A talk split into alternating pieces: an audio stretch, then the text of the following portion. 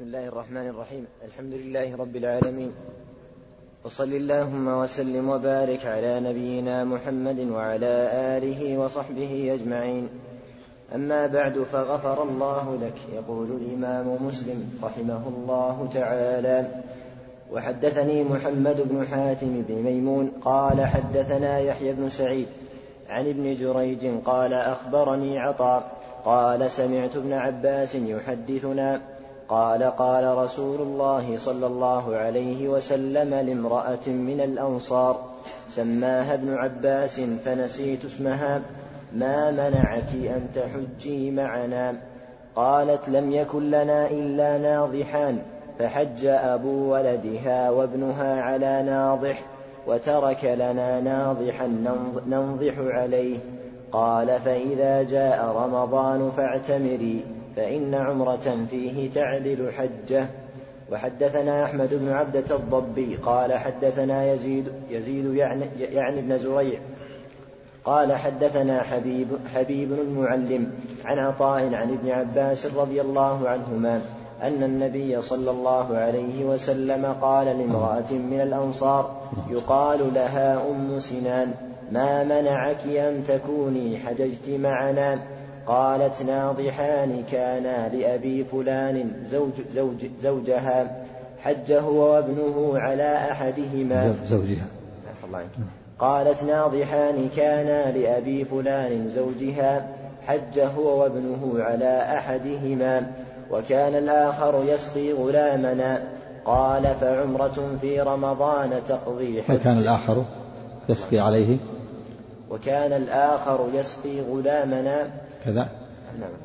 نعم يسقي عليه. ما في عليه؟ دون عليه. عليه نعم. وكان الآخر يسقي عليه وكان الآخر يسقي عليه غلامنا. قال فعمرة في رمضان تقضي حجة أو حجة معي. بسم الله الرحمن الرحيم. الحمد لله رب العالمين وصلى الله وسلم وبارك على عبد الله ورسوله نبينا محمد وعلى آله وصحبه أجمعين. أما بعد. فهذا الحديث في بيان فضل العمرة في رمضان. وأن تعدل حجة أو حجة مع النبي صلى الله عليه وسلم. وهذا في الأجر والثواب يعني تعدلها في الأجر والثواب. وليس المعنى أنها تسقط الحجة. لا فلو كان الإنسان إذا اعتمر في رمضان لا تسقط حجة الإسلام. لابد أن يحج. ولكن المعنى أنها تعدلها في الثواب والأجر. والنبي صلى الله عليه وسلم اعتمر في ذي القعدة ولم يعتمر في رمضان. والسنة تثبت بالقول وبالفعل. وبالتقرير طيب رحمه الله قال إن عمر النبي صلى الله عليه وسلم كلها في ذي القعدة وهو من أشهر الحرم ولم يكن له ليختار النبي إلى الأفضل. وقال إن عمرة في رمضان تعدل حجة قال هذا فهذا ما نستغفر الله فيه. أيهما أفضل العمرة في رمضان؟ أو في الأشهر الحرم؟ فالصواب أن أن العمرة في رمضان تعدل حجة في الأجر والثواب وأنها أفضل أفضل من ذي القعدة. نعم. أحسن الله إليك. حدثنا أبو بكر بن أبي شيبة قال نوضح نوضح القاعدة أن الفعل إذا كان ثالث الحرف حلق يفتح ثاني في المضارع. نضح نضح ينضح الفتح يفتح. لكن ننضح قال قال من هذا لعله سماع بالسماع ننضح بالكسر. سماعا خلف القاعدة. نعم. أحسن الله إليك. حدثنا أبو بكر بن أبي شيبة قال حدثنا عبد الله بن نمير حاء وحدثنا ابن نمير قال حدثنا أبي قال حدثنا عبيد الله عن نافع عن ابن عمر رضي الله عنهما أن رسول الله صلى الله عليه وسلم كان يخرج من طريق الشجرة ويدخل من طريق المعرس وإذا دخل مكة دخل من الثنية العليا ويخرج من الثنية السفلى. لأن النبي عليه الصلاة كان يخالف الطريق بعادة عليه السلام في في العبادات يخالف الطريق. إذا دخل المدينة يدخل من طريق كذا ويخرج من طريق المعرس. وكان في المدينة. طريق في المدينة. وفي دخول مكة يدخل من العليا جهة الحجون ويخرج من السفلى. يدخل من كذا ويخرج من كدى افتح وادخل واضرب واخرج نعم. كان عليه السلام يخالف. كذلك في العيدين. يذهب من طريق ويخرج من ويرجع من طريق. اختلف العلماء في الحكمة في ذلك. قيل الحكمة تشهد البقاع أو ليقضي حاجة أصحاب الطريقين أو لغير ذلك من من الحكم. نعم. نعم. نعم. الصواب على وجه الاستحباب. نعم.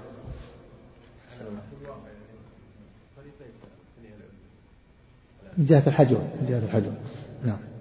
الله وحدثنيه زهير بن حرب ومحمد بن المثنى قال حدثنا يحيى وهو القطان عن عبيد الله بهذا الإسناد وقال في رواية بعض العلماء يقول هذا ليس على السنية وإنما هو لأنه أسمح لطريقه طريق اتفاقي لكن الأرجح أنه عبد السنية نعم. النبي صلى الله عليه وسلم يقصد هذا في العيدين وفي في الحج. نعم. وحدثني زهير بن حرب ومحمد بن المثنى قال حدثنا يحيى وهو القطان عن عبيد الله بهذا الإسناد وقال في رواية زهير العليا التي بالبطحاء حدثنا محمد بن المثنى وابن أبي عمر جميعا عن ابن عيينة قال ابن المثنى حدثنا سفيان عن هشام بن عروة عن أبيه عن عائشة رضي الله عنها أن النبي صلى الله عليه وسلم لما جاء إلى مكة دخلها من أعلاها وخرج من أسفلها. نعم. هو الثنية الثنية العليا أعلاها جهة الحجر. نعم. دخل من كذا وخرج من كدى. نعم. الله عنك. وحدثنا أبو كريب قال حدثنا أبو أسامة عن هشام عن أبيه عن عائشة رضي الله عنها أن رسول الله صلى الله عليه وسلم دخل عام الفتح من كداء من أعلى مكة. قال هشام فكان أبي يدخل منهما كليهما وكان أبي أكثر ما يدخل من كداء. من عروة.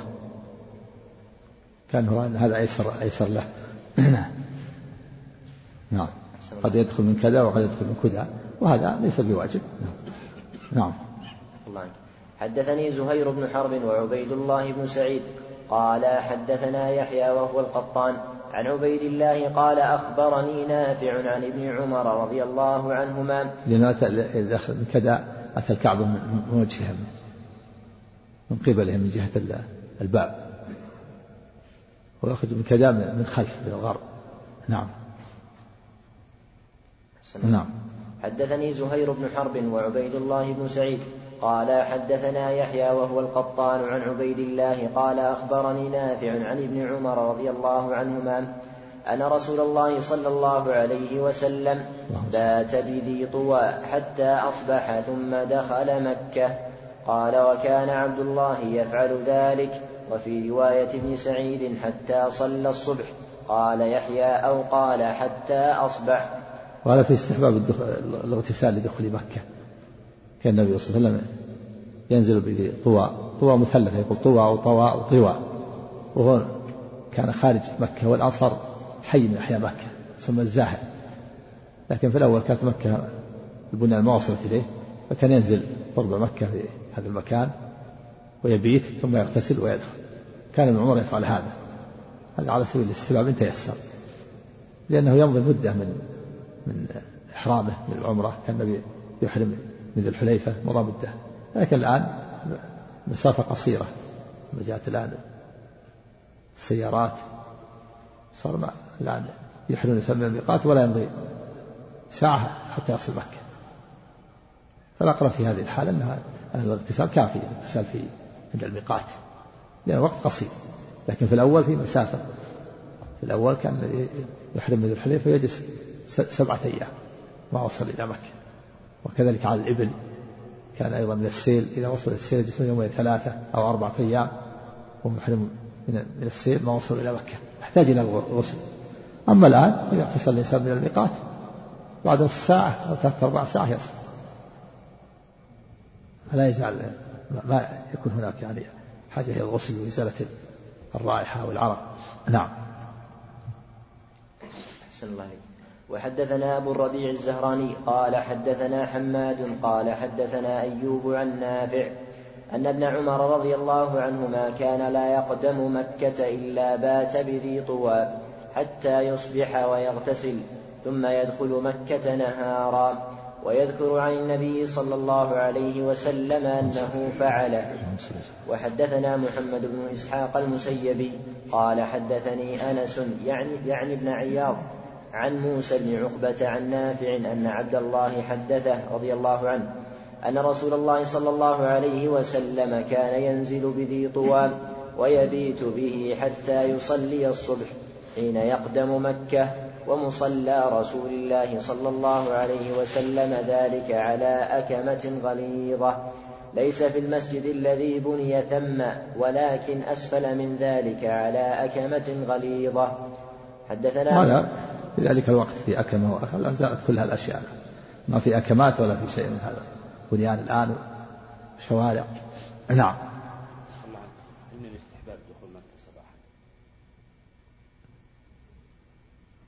قد قال النبي فعل هذا. كان ابن عمر يفعل هذا. يدخلها يغتسل ويدخلها صباحا. ان تيسر نعم. قد يقال إن النبي صلى الله عليه وسلم يعني أيسر له. بات يستريح ثم يغتسل ويدخلها نهارا هل كان هذا في عمره كله؟ لا هذا في هذا في حجة الوداع.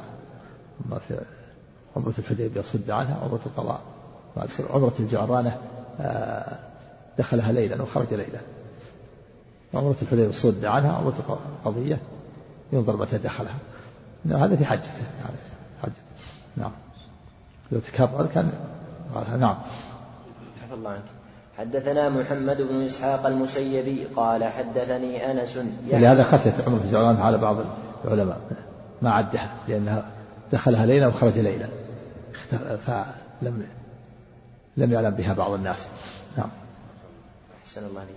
حدثنا محمد بن إسحاق المسيبي قال حدثني أنس يعني ابن عياض عن موسى بن عقبة عن نافع أن عبد الله رضي الله عنه أخبره أن رسول الله صلى الله عليه وسلم استقبل فرضتي الجبل الذي بينه وبين الجبل الطويل نحو الكعبة يجعل المسجد الذي بني ثم يسار المسجد الذي بطرف الأكمة ومصلى رسول الله صلى الله عليه وسلم أسفل منه على الأكمة السوداء يدع من الأكمة عشرة أذرع أو نحوها. ثم يصلي مستقبل الفرضتين من الجبل الطويل الذي بينك وبين الكعبة.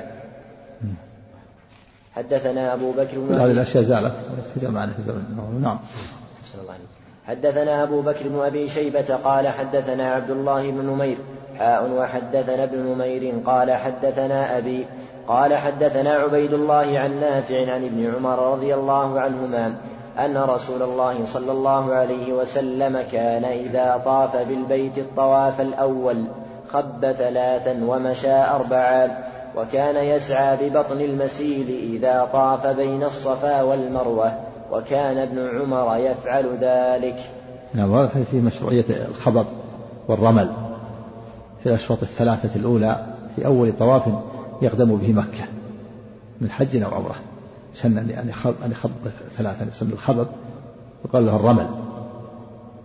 وهو إسراع المشي مع مقاربة الخطى في الأشواط الثلاثة الأولى فقط من الحجر إلى الحجر. أما الأربعة الأشواط فإنه يمشي. أول طواف يقدم به مكة الحج أو عمرة. ويسن أيضا أن يسعى في بطن في بطن الوادي. إذا سعى بين الصفا والمروة فإنه يسعى في في المسيل في بطن الوادي إذا صبت قدمه في بطن الوادي يسعى سعيا شديدا. أشد من الرمل. الطواف رمل سواء مشي مع الرسول أما هنا فإنه يسعى سعيا شديدا حتى إن كانت تدور به يدور به إزاره عليه الصلاة والسلام. والآن وضع فيها العلمان الأخضر من العلم إلى العلم هذا هو بطن الوادي. من العلم الأخضر إلى العلم الأخضر وهذا السنة للرجال خاص. أما النساء فلا يشرع في حقهن الرمل ولا والخبر ولا صعود الصفا ولا صعود المروة. نعم. أحسن الله عليك ثم هناك سنة ثانية في الطواف الأول وهي الاطباع وكشف الكتف الأيمن. بمعنى أنه يجعل وسط رداءه تحت عاتقه الأيمن وطرفه على عاتقه الأيسر. في السبعة الأشواط الأولى فقط. فإذا انتهى من الأشواط سوى الرداء على كتفيه وصلى ركعتين. وما بقية الأطوفة بقية المناسك ما فيها اطباع كما يفعل بعض الناس. نعم. لعلها يكون أعول له أعول له ولا الرمل معروف الحكمة أن آه، إظهار القوة للمشركين لأنه قالوا يقدم عليكم أصحاب محمد قد وهنتهم حمى يثرب. فأمر النبي صلى الله عليه وسلم أن ينظلوا فنظروا إليه فقال انظروا إليهم ينقزون كالغزلان.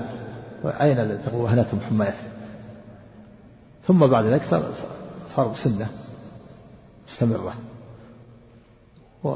والاطباع مع الرمل لعله يكون أعون له. ولهذا تجد الإنسان اللي يعمل الآن واللي يشتغل تجده أحيانا يرفع ثيابه أو يجعل حزام على بطنه أو يرفع بعض الثياب أو يضع بعض الثياب وبعض الرداء حتى يكون أعون له. أقوى. نعم. نعم.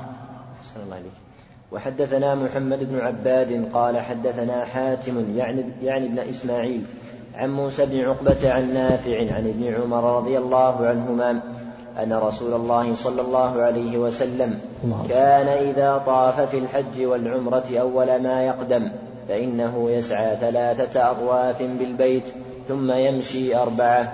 ثم يصلي سجدتين ثم يطوف بين الصفا والمروة. نعم. يسعى يعني يرمل ثم يصلي سجدتين ركعتين أو هما ركعتي الطواف. الركعة تسمى سجدة. نعم. أحسن الله عليك.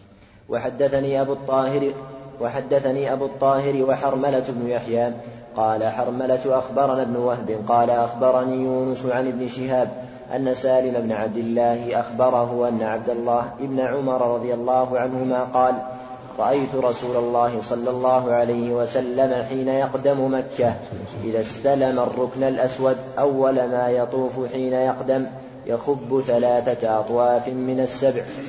وحدثنا نعم خب يعني يرمى وخبر الخبر بالرمى نعم.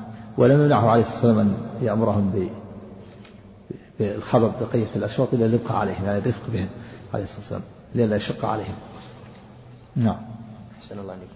وحدثنا عبد الله بن عمر ابن أبان الجعف الجعفي قال حدثنا ابن المبارك قال أخبرنا عبيد الله عن نافع عن ابن عمر رضي الله عنهما قال رمل رسول الله صلى الله عليه وسلم من الحجر إلى الحجر ثلاثا ومشى أربعا. وهذا في حجة الوداع. وأما في عمرة القضية فإنه أمرهم أن يرملوا من الحجر إلى الركن اليماني ثم يمشون ما بين الركنين. لأن لأن المشركين كانوا من جهة الحجر. فإذا وصل الركن اليماني اختفى اختفى اختفى الصحابة عن المشركين فأمرهم أن يمشوا حتى لا يشق عليهم. فإذا وصلوا الركن رملوا. ثم في حجة الوداع أمرهم عليه الصلاة أن يرملوا من الحجر إلى الحجر. نسخ هذا نعم. استقرت الشريعة على أن الرمل عام في جميع الأشواط. جميع الشوط من أوله إلى آخره نعم.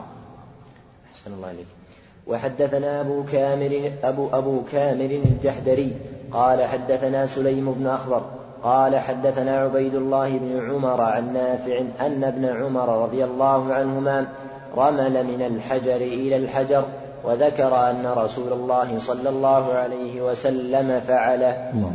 وحدثنا عبد الله بن مسلمة بن قعنب قال حدثنا مالك حاء وحدثنا يحيى بن يحيى واللفظ له قال قرأت على مالك عن جعفر بن محمد عن أبيه عن جابر بن عبد الله رضي الله عنهما أنه قال رأيت رسول الله صلى الله عليه وسلم رمل من الحجر الأسود حتى انتهى إليه ثلاثة أطواف.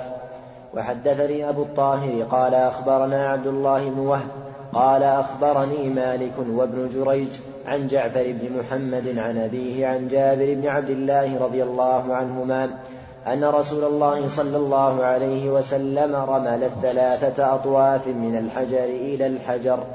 حدثنا أبو كامل فضيل بن حسين الجحدري قال حدثنا عبد الواحد بن, زياد قال حدثنا الجريري عن أبي الطفيل قال قلت لابن عباس رضي الله عنهما أرأيت هذا الرمل بالبيت ثلاثة أطواف ومشى أربعة أطواف؟ أسنة أسنة هو. عن أبي الطفيل نعم فعلا. نعم الطفيل يقال عامر بن واحدة. وهو آخر من مثل الصحابة. نعم نعم. عن أبي الطفيل قال قلت لابن عباس رضي الله عنهما أرأيت هذا الرمل بالبيت ثلاثة أطواف؟ ومشى أربعة أطواف أسنة هو فإن قومك يزعمون أنه سنة. قال فقال صدقوا وكذبوا. قال قلت ما قولك؟ صدقوا وكذبوا. قال إن رسول الله صلى الله عليه وسلم قدم مكة فقال قدم مكة فقال المشركون إن محمدا وأصحابه لا يستطيعون. إن محمدا وأصحابه لا يستطيعون أن يطوفوا بالبيت من الهزل وكانوا يحسدونه. قال فأمرهم رسول الله صلى الله عليه وسلم أن يرملوا ثلاثا ويمشوا أربعا. قال قلت له أخبرني عن الطواف بين الصفا والمروة راكبا أسنة هو؟ فإن قومك يزعمون أنه سنة. قال صدقوا وكذبوا. قال قلت وما قولك صدقوا وكذبوا قال إن رسول الله صلى الله عليه وسلم كثر عليه الناس يقولون هذا محمد هذا محمد حتى خرج العواتق من البيوت. قال وكان رسول الله صلى الله عليه وسلم لا يضرب الناس بين يديه فلما كثر عليه ركب والمشي والسعي أفضل. نعم لا شك المشي والسعي أفضل من الركوب. والركوب جائز لمن كان معذورا فلا بأس. أما غير المعذور ففيه خلاف. والصواب الجواز. أما المشي لا شك أنه أفضل. وأما ظاهر كلام ابن عباس قول صدقوا وكذبوا في في الرمل وأن النبي صلى الله عليه وسلم أمرهم أن يرملوا في عمرة القضية. لما قالت قريش أنهم بهم هزال ظاهرها أنه بعد ذلك لا يرملون وأنه لا يرى يرى أنها خاص بعمرة القضية والصواب أنها رمل مستب ولهذا رمى رمى النبي في حجة الوداع وليس هناك مشركون حول البيت. بل النبي لما أمر أبا بكر أمر مؤذنين يؤذنوا في الناس ألا حج بعد البيت مشرك ولا يطوف بالبيت عريان. فالرمل سنة مستمرة. وظاهر كلام ابن عباس أنه صدقوا وكذبوا يعني صدقوا أن النبي أمرهم في عمرة القضية. وكذبوا يعني أنه ليس مستمرا. الصواب أنه مستمر. وأما الطواف نعم الطواف راكبا. لا شك أن المشي أفضل. وقال النبي ركب لما كثر الناس وغشوه حتى يراه الناس وحتى يسألوه فركب طاف راكبا عليه الصلاة والسلام. نعم. أحسن الله عليك وحدثنا محمد بن المثنى قال حدثنا يزيد قال أخبرنا الجريري بهذا الإسناد بهذا الإسناد نحوه غير أنه قال وكان أهل مكة قوم حسد ولم يقل يحسدونه وحدثنا ابن أبي عمر قال حدثنا سفيان عن ابن أبي حسين عن أبي الطفيل قال قلت لابن عباس إن قومك يزعمون أن رسول الله صلى الله عليه وسلم رمل بالبيت وبين الصفا والمروة وهي سنة قال صدقوا وكذبوا.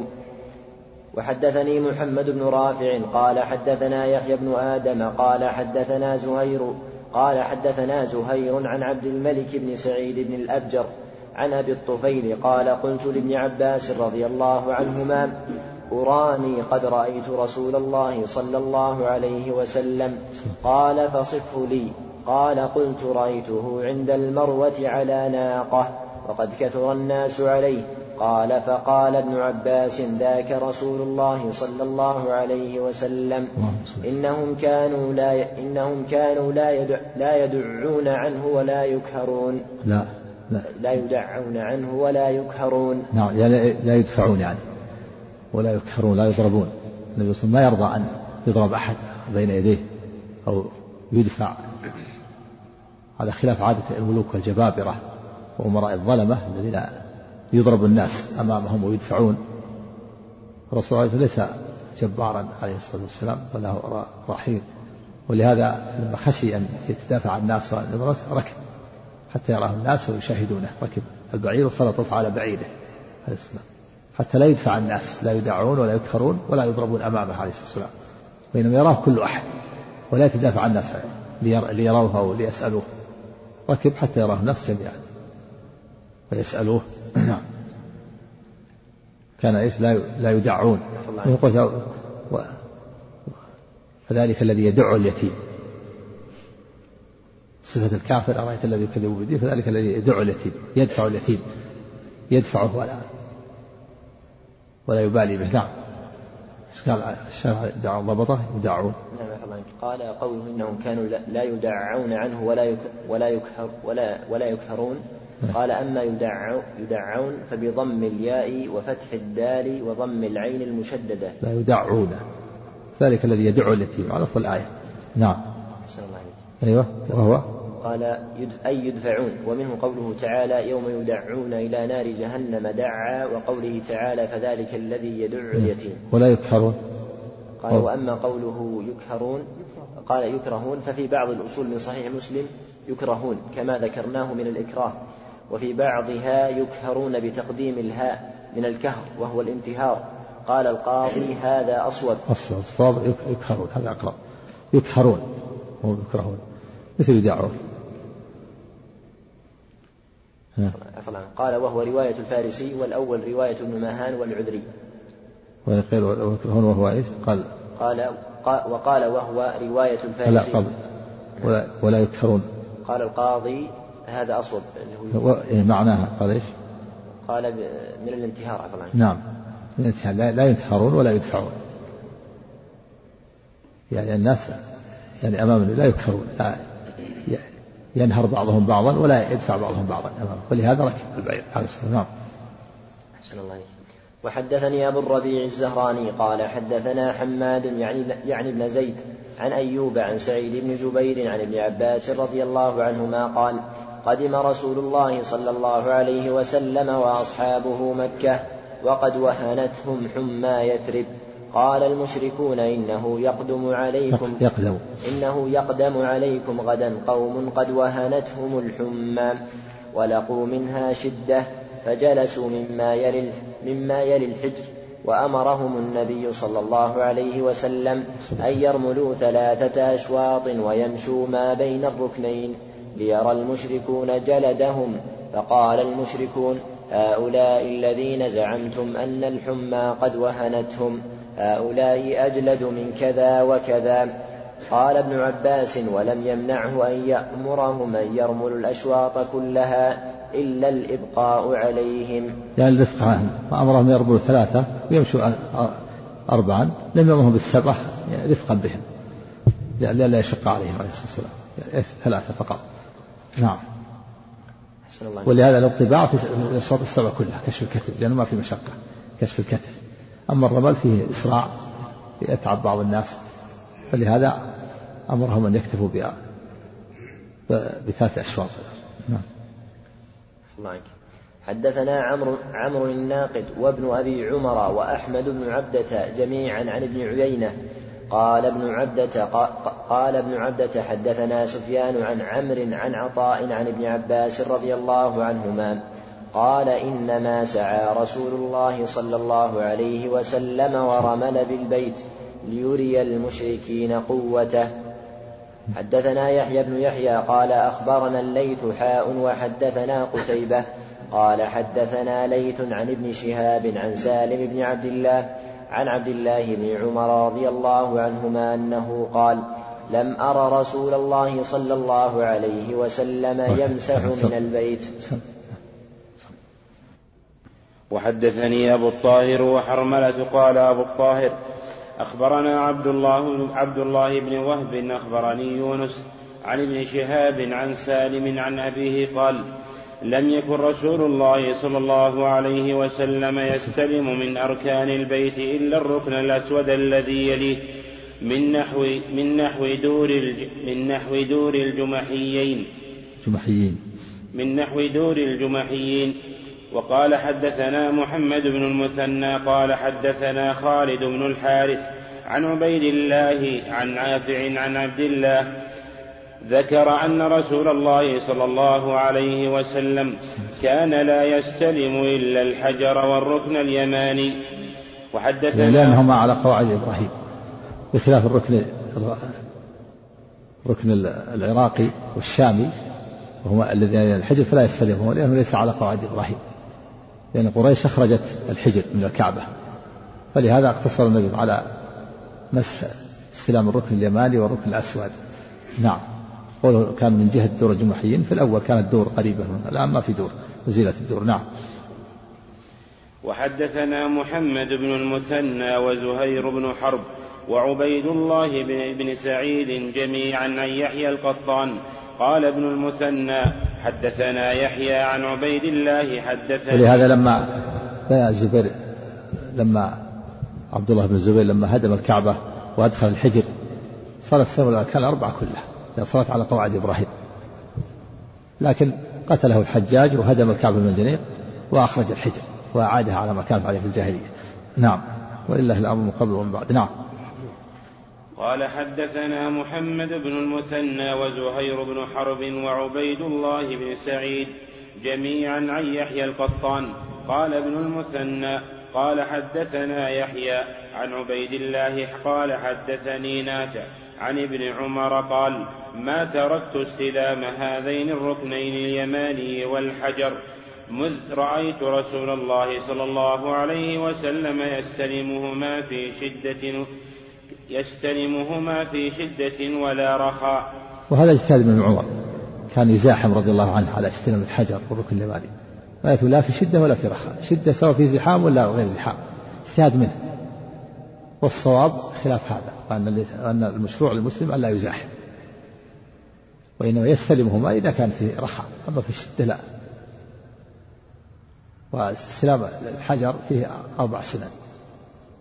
السنة الأولى استلام الحجر باليد اليمنى يعني مسحه وتقبيله بالفم الشفتين السنة الثانية إذا لم يتيسر تقبيل يستلمه بيده ويقبل يده. السنة الثالثة يستلمه بعصا أو محجن ثم يقبله. السنة الرابعة عجز يشير إليه بيده ويكبر فإذا لم يتيسر ثم أيضا هذه السنة كلها كلها سنة. لو تركها لا حرج رواه ابن عمر هذا يجتهد اجتهاده له اجتهادات يخطئ فيها رضي الله عنه. منها هذا الاجتهاد هذه إن كان كان يستلم الركن اليمني والحجر ويزاح حتى يدمى اجتهاد منه رضي الله عنه. ولم يفعل هذا أبوه كبار الصحابة كأبيه وأبي بكر المشروع عدم المزاحمة والإيذاء إذا صار في ساعة فالحمد لله وإلا يشير إليه ويكبر. نعم. لكن هذا اجتهاد ابن عمر له اجتهادات منها تتبع أماكن النبي صلى الله عليه وسلم ومنها أنه كان يتشدد في غسل الجناب في غسل عينيه إلى غير ذلك من اجتهادات. نعم. قال حدثنا أبو بكر بن أبي شيبة وابن نمير جميعا عن أبي خالد قال أبو بكر قال حدثنا أبو خالد الأحمر عن عبيد الله عن نافع قال رأيت ابن عمر يستلم الحجر بيده ثم قبل يده وقال ما تركته منذ رأيت رسول الله صلى الله عليه وسلم يفعله. وحدثني أبو الطاهر قال أخبرنا ابن وهب قال أخبرنا عمرو بن الحارث أن قتادة بن دعامة حدثه أن أبا الطفيل البكري حدثه أنه سمع ابن عباس يقول لم أر رسول الله صلى الله عليه وسلم يستلم غير الركنين اليمانيين. قال وحدثني حرملة بن يحيى قال أخبرنا ابن وهب قال أخبرني يونس وعمرو حاء وحدثني هارون بن سعيد الأيلي قال حدثني ابن وهب قال أخبرني عمرو عن ابن شهاب عن سالم أن أباه حدثه قال قال قبل قبل عمر بن الخطاب الحجر ثم قال أما والله أما أما والله. أما والله لقد علمت أنك حجر ولولا أني رأيت رسول الله صلى الله عليه وسلم يقبلك ما قبلتك. زاد هارون في روايته قال عمرو وحدثني بمثلها زيد بن أسلم عن أبيه أسلم. قال وحدثنا محمد بن أبي بكر المقدمي. قال حدثنا حماد بن زيد عن أيوب عن نافع عن ابن عمر أن عمر قبل الحجر وقال إني لأقبلك وإني لأعلم أنك حجر ولكني رأيت رسول الله صلى الله عليه وسلم يقبلك. قال وحدثنا خلف بن هشام والمقدمي وأبو كامل وقتيبة بن سعيد كلهم عن حماد. قال خلف. حدثنا حماد بن زيد عن عاصم الأحول عن عبد الله بن سرجس قال سرجس. عن عبد الله بن سرجس. سرجس نعم.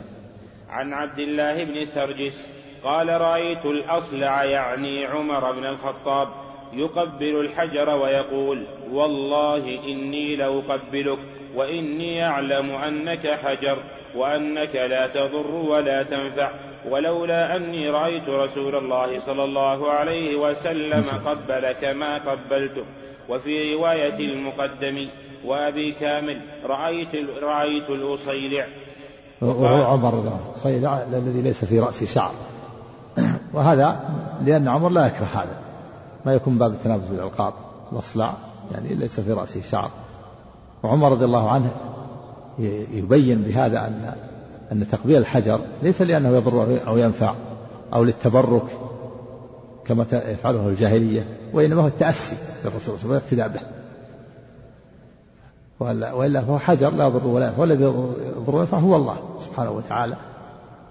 لكن نحن نطوف بالبيت ونقبل الحجر تأسيا واقتداء امتثالا لأمر الله وتأسيا بالنبي صلى الله عليه وسلم. وشاع هذا في في في الموسم لأن الناس قدموا الموسم وقدم أهل الموسم من كل مكان وهناك جحال بعض الجهل فأراد أن يشيع بينهم بأن بأن تقوي الحجر لا لأنه يضر وينفع بل تأسي ولا للتبرك كما يفعله الجاهلية التبرك بالأحجار. واعتقد أن فيها بركة وأنها تضر وتنفع بين أشاع هذا في الموسم ليبين لهم أن أن أنه يفعلها تأسي. تأسي واقتداء بالنبي صلى الله عليه وسلم. ويروى أن علي رضي الله عنه قال بلى إنه يضر وينفع. وجاء وروى حديث عن النبي صلى الله عليه وسلم قال له إن إن الحجر يأتي يوم القيامة له عينان وله لسان ويشهد لمن استلمه بحق. لكن هذا حديث ضعيف. ولو صح فلا ينافي ما ذكره عمر. يكون هذا كما أن البقاع تشهد فكذلك يشهد لو صح. نعم. هذا موقوف عن ابن عباس. الحجر يمين الله فمن قبله وصفه فكأنما صف فكأنما صفح الله. أول حديث موقوف عن ابن عباس مو مرفوع. ثم أيضا قال فكأنما صفح الله. يمين أول أو آخر الحديث فسر أوله مثل عبدي جع مرضت فلم تعدني. قال كيف أعودك وأنت رب العالمين؟ قال ما علمت أن عبدي فلان مرض فلو عدت لوجدت عنده بين آخر الحديث أن الله لم يمرض بين المريض والعبد. عبدي جعت فلم تعدني. هنا يمين الله بين الحديث الآخر أنه ليس الحجر يمين الله قال فكأنما صفح الله. تشبيه نعم. مع مع أنه حديث موقوف على ابن عباس. مو نعم. قال حدثني يحيى بن يحيى. ذكر شيخ الإسلام في التدمريه نعم. قال حدثني يحيى بن يحيى وابو بكر بن أبي شيبة وزهير بن حرب وابن نمير جميعا عن أبي معاوية. قال يحيى حدثنا أبو معاوية عن الأعمش عن إبراهيم عن عابس بن ربيعة قال رأيت عمر يقبل الحجر ويقول إني لأقبلك وأعلم أنك حجر ولولا أني رأيت رسول الله صلى الله عليه وسلم يقبلك لم أقبلك. وحدثنا أبو بكر بن أبي شيبة وزهير بن حرب جميعا عن وكيع. قال أبو بكر قال حدثنا وكيع عن سفيان عن إبراهيم بن عبد الأعلى عن سويد بن غفلة قال رأيت عمر قبل الحجر والتزمه وقال رأيت رسول الله صلى الله عليه وسلم بك حثيا. يعني معتديا نعم. ومهتما. نعم. قال وحدثنيه محمد بن المثنى. قال حدثنا عبد الرحمن عن سفيان بهذا الإسناد قال ولكني رأيت أبا القاسم بك حثيا نعم، ولم ولم يقل والتزمه. أبو القاسم أبو القاسم كنة النبي عليه الصلاة والسلام. في حياته لا يكنى بها في حياته غيره نعم. قال حدثني أبو الطاهر وحرملة بن يحيى قال أخبرنا ابن وهب قال أخبرني يونس عن ابن شهاب عن عبيد الله بن عبد الله بن ابن عتبة عن ابن عباس رضي الله عنهما أن رسول الله صلى الله عليه وسلم طاف في حجة الوداع على, بري على بعير يستلم الركن بمحجن. قال حدثنا أبو بكر بن أبي نعم. شيبة. وهذا فيه دليل على على أن من طاف راكب استطاع أن يستلم الحجر بمحجن أو بعصا يستلم. يمد العصا ويمس الحجر ثم يقبله كما فعل النبي صلى الله عليه وسلم. نعم. لكن الآن لا يمكن الراكب أو المحمول الآن يستلم. نعم. لكن في الأول لما كان الناس قلة وكان كان المسجد ليس له أبواب طاف النبي على بعير. نعم. قال حدثنا أبو بكر بن أبي شيبة قال حدثنا علي بن مسهر. مسهر. عن علي بن مسهر عن ابن جو عن ابن جريج عن ابن عن أبي الزبير عن جابر رضي الله عنه قال طاف رسول الله صلى الله عليه وسلم بالبيت في حجة الوداع على راحلته يستلم الحجر بمحجنه. لأن, لأن يراه الناس وليشرف, وليشرف وليسألوه فإن الناس غشوه. غشوه. فإن الناس غشوه. غشوه هذا الفعل يائي إذا كان يائي غشي يضم قبله. إذا اتصلت به الجماعة غشي غشوا رضي رضوا أما إذا كان أما إذا كان ألف فإنه يفتح ما قبله. إذا غزا غزوا رمى رموا. وهنا غشي غشوا رضي رضوا الناس غشوه. يعني الناس كثروا عليه. فلما كثروا عليه ركب البعير ليراه الناس وليشرف عليهم وليسألوه عليه الصلاة والسلام. ولئلا يضرب الناس بين يديه. ولا يكهرون ولا يدعون ولا يدفعون. نعم عليه الصلاة والسلام. نعم.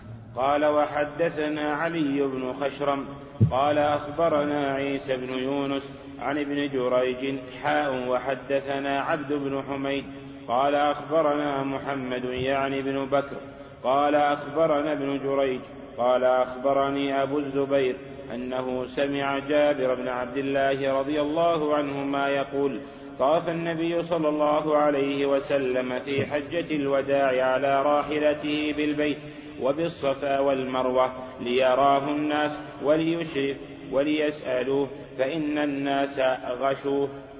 ولم يذكر ابن خشرم وليسألوه فقط. قال وحدثني الحكم بن موسى القنطري. قال حدثنا شعيب بن إسحاق عن هشام بن عروة عن عروة عن عائشة قالت رضي الله عنها طاف النبي صلى الله عليه وسلم في حجة الوداع حول الكعبة على بعيره يستلم الركن كراهية أن يضرب عنه الناس. قال وحدثنا محمد بن المثنى قال حدثنا سليمان بن داود قال حدثنا معروف بن حدثنا معروف ابن خربوذ. قال سمعت أبا الطفيل يقول رأيت رسول الله صلى الله عليه وسلم يطوف بالبيت ويستلم الركن بمحجن معه ويقبل المحجن. نعم هذا في دليل على هذه السنة الثالثة. يستلم بعصا أو محجن ويقبله. والسنة الأولى يستلم الأولى يستلمه ويقبله بشفتيه. والثاني يستلمه بيده اليمنى ويقبله. والثالث يستلم بعصا ويقبله. والرابع يشير إليه. ويكبر. نعم. نعم. لا بالركن اليماني فقط. ركن الحجر. أما الركن اليماني وفي سنة واحدة الاستلام والتكبير. فإن عجز فلا يس... فلا يكبر على الصحيح. وقيل يكبر رواية الإمام أحمد لكن الصواب أنه لا يكبر إلا إذا استلم. نعم. قال وحدثنا يحيى بن يحيى قال قرأت على مالك عن محمد بن عبد الرحمن بن نوفل عن عروة عن زينب بنت أبي سلمة عن أم سلمة رضي الله عنهما أنها قالت شكوت إلى رسول الله صلى الله عليه وسلم أني أشتكي فقال طوفي من وراء الناس وأنت راكبة. قالت فطفت ورسول الله صلى الله عليه وسلم حينئذ يصلي إلى جنب البيت وهو يقرأ وهو يقرأ بالطور وكتاب مسطور. وذلك في حجة الوداع في صلاة الفجر. في اليوم الرابع عشر من الحجة طاف النبي طواف الوداع فأدركته الصلاة فصلى بالناس وقرأ سورة الطور. شكت أم سلمة قال تريد أن تطوف الوداع قال طوفي من وراء الناس وأنت راكبة. فصارت طافت والناس يصلون من ورائهم. الناس يصلون أمام الكعبة وهي من خلفه. فيه دليل على أن على أن العاجز له الطواف وهو راكب ولا إشكال في هذا. يعني قال شاكية مريضة تعبانة. قال طوف من وراء ركبت البعير وصارت تطوف والناس يصلون من ورائه والنبي يصلي بالناس. قرأ سورة الطور. قال فما سمعت صوتا أحسن صوتا من هذه الصلاة نعم. قال وحدثنا يحيى بن يحيى قال حدثنا أبو معاوية عن هشام بن عروة عن أبيه عن عائشة رضي الله عنها قال قال قلت لها إني لأظن رجلا لو لم يطب قف على حديث